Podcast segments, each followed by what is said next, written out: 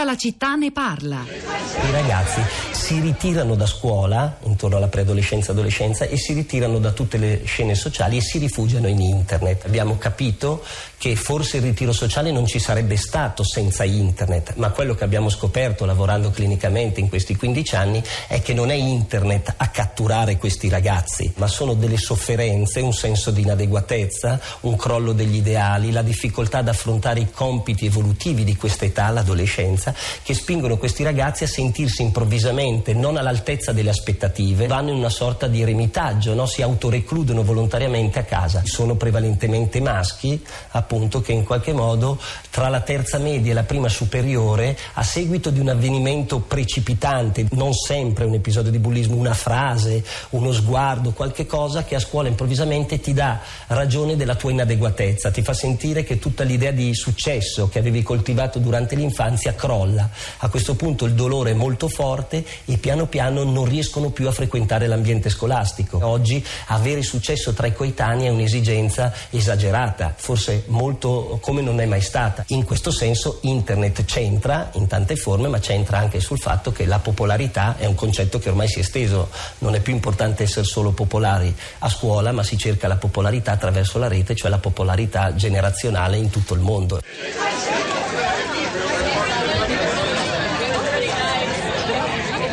Questa era la voce di Matteo Lancini, uno psicologo, l'autore di un libro un, di cui potete anche scoprire qualcosa in più sul nostro blog, la città di radio tre punto blog punto rai punto it. Il titolo è Adolescenti Navigati, che insegna all'Università Bicocca di Milano, specializzato nel trattamento della dipendenza da internet, intervistato dalla giornalista di Presa Diretta Giulia Bosetti in quell'inchiesta Popolari andata in onda ieri sera su Rai tre alle ventuno e quindici, consultabile attraverso RaiPlay o sul sito eh, di Rai tre, che ha molto risvegliato l'attenzione dei nostri ascoltatori, che infatti ci richiamano alla puntata, alla puntata di ieri del programma di, di, Riccardo, di Riccardo Iacona.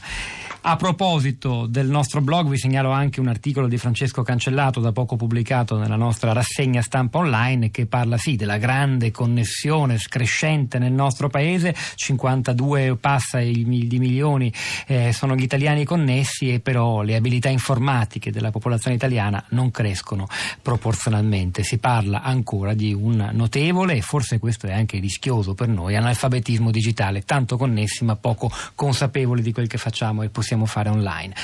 Rosa Polacco.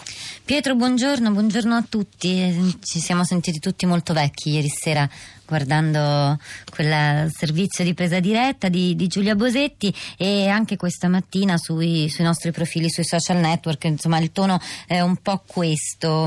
C'è per esempio Alessandro che scrive un messaggio più lungo, ve ne leggo la fine, poi andate su Facebook, la città Radio tre, e trovate tutto. Alessandro dice: se voglio esistere in questa società, se voglio lavorare, devo possedere e saper usare un computer. Chissà quando avrò qualche anno in più, se sarò ancora all'altezza della tecnologia, se sarò degno di esistere nel mondo del digitale, dove le rivoluzioni si susseguono ogni sei mesi e un nativo digitale di vent'anni è già vecchio. Eh, Assunta racconta una cosa divertente, dice: negli anni novanta l'allora ottantenne, madre di un mio amico, un giorno ci guardò stupita quando il figlio con il cellulare chiamava amici lontani e col computer inviava lettere. Guardò me, guardò lui, poi decise esclamando: ecco perché c'è sempre tempo brutto, non saranno tutte queste parole che si intrecciano in cielo, non saranno queste diavolerie.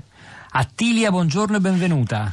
Eh, buongiorno, buongiorno a voi. Da dove ci parla Attilia? Eh, io sono da una lezione, per cui sono in città studi. Dove? A Milano. A Milano. A Milano, sì. Al volo, allora, ci dica il suo pensiero. Il mio pensiero era che in effetti questa continua connessione eh, ventiquattro ore su ventiquattro e disponibile sempre anche dagli smartphone crea una specie di horror vacui. Nel momento in cui cessa, qualcuno non ci risponde, non abbiamo ricevuto il mi piace in un post di Facebook e ci sentiamo perduti. E invece bisognerebbe un po' ritrovare anche la gioia di stare con se stessi, in silenzio, senza che nessuno ci disturbi, leggendo un libro, approfondendo le cose. E questo secondo me crea veramente uno stato di, eh, di ansia dal punto di vista psicologico, e poi mh, dilagare della superficialità. che si vede moltissimo. Grazie Attilia. Senta, lei va a lezione come prof o come studentessa? No, come prof. Di che vorrei... cosa? Posso chiederle solo di che cosa? Beh, io studiavo biochimica, adesso sono in pensione, ma mi hanno chiesto di fare le lezioni di specialità. Grazie, grazie davvero, buona lezione. Rosi, buongiorno, benvenuta. Buongiorno. Lei invece ci, ci parla dove? Da dove? Da Trieste, io chiamo da Trieste. Sono una madre di quattro figli, quindi assolutamente queste tematiche le vivo in prima persona, eh, ma chiamo anche perché qui a Trieste stiamo organizzando un grande evento per la prossima settimana che si chiama Parole Ostili, che c'entra molto con tutti i discorsi che voi state facendo. Perché un festival ostili... del quale ha parlato anche, anche Fahrenheit, il nostro programma eh, bandiera pomeridiano, che ieri ha anche parlato di Internet Safer Day a proposito, nella rubrica Fare Scuola, si può riascoltare sul sito di Radio tre. Prego Rosi, di esatto. Che si tratta Parole Ostili? Allora, Parole Ostili è un progetto di sensibilizzazione sull'utilizzo delle parole, in particolar modo delle parole in rete. Eh, ormai vabbè, apriamo i giornali quotidianamente e vediamo che eh, appunto le tematiche relative a tutto ciò, a come si comunica sui social, eh, stanno portando anche a delle degenerazioni. Allora, con eh, circa trecento professionisti eh, tra eh, de- della comunicazione, della politica, del giornalismo, dell'imprenditoria, abbiamo pensato Eh, che era il momento di fare qualcosa e ci siamo messi a scrivere tutti insieme un manifesto della comunicazione non ostile, un manifesto che eh, in realtà si può vedere in rete, si può votare in rete w w w punto parole ostili punto i t eh, in questi giorni, e la prossima settimana, il diciassette febbraio, potrà appunto presenteremo un po' a tutti.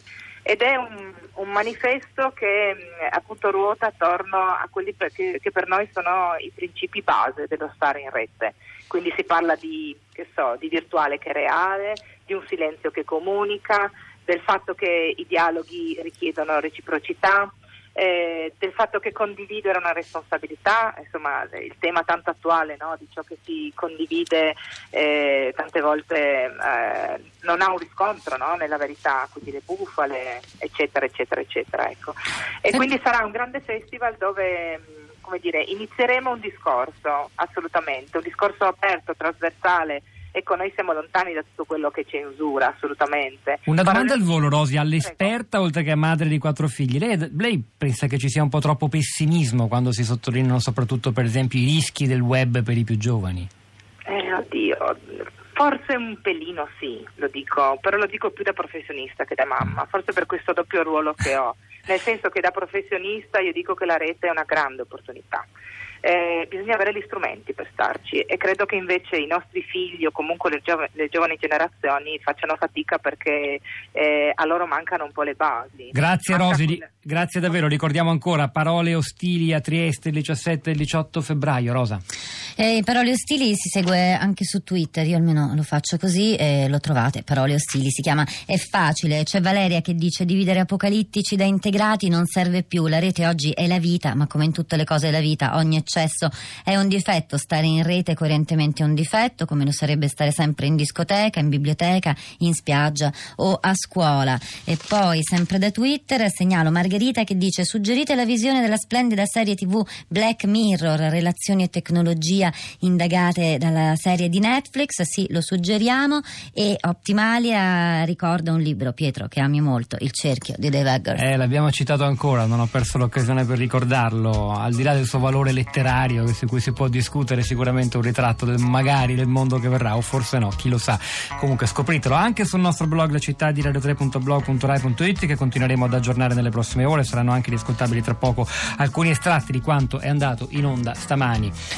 Alessandro Cesolini stamani alla parte tecnica, al suo fianco Piero Pugliese alla regia, Pietro del Soldà e Rosa Polacco a questi microfoni, e al di là del vetro Cristina Faloci, Florinda Fiamma, la nostra curatrice Cristiana Castellotti, che lasciano la linea a Radio Tremondo. Noi ci risentiamo domani mattina alle dieci.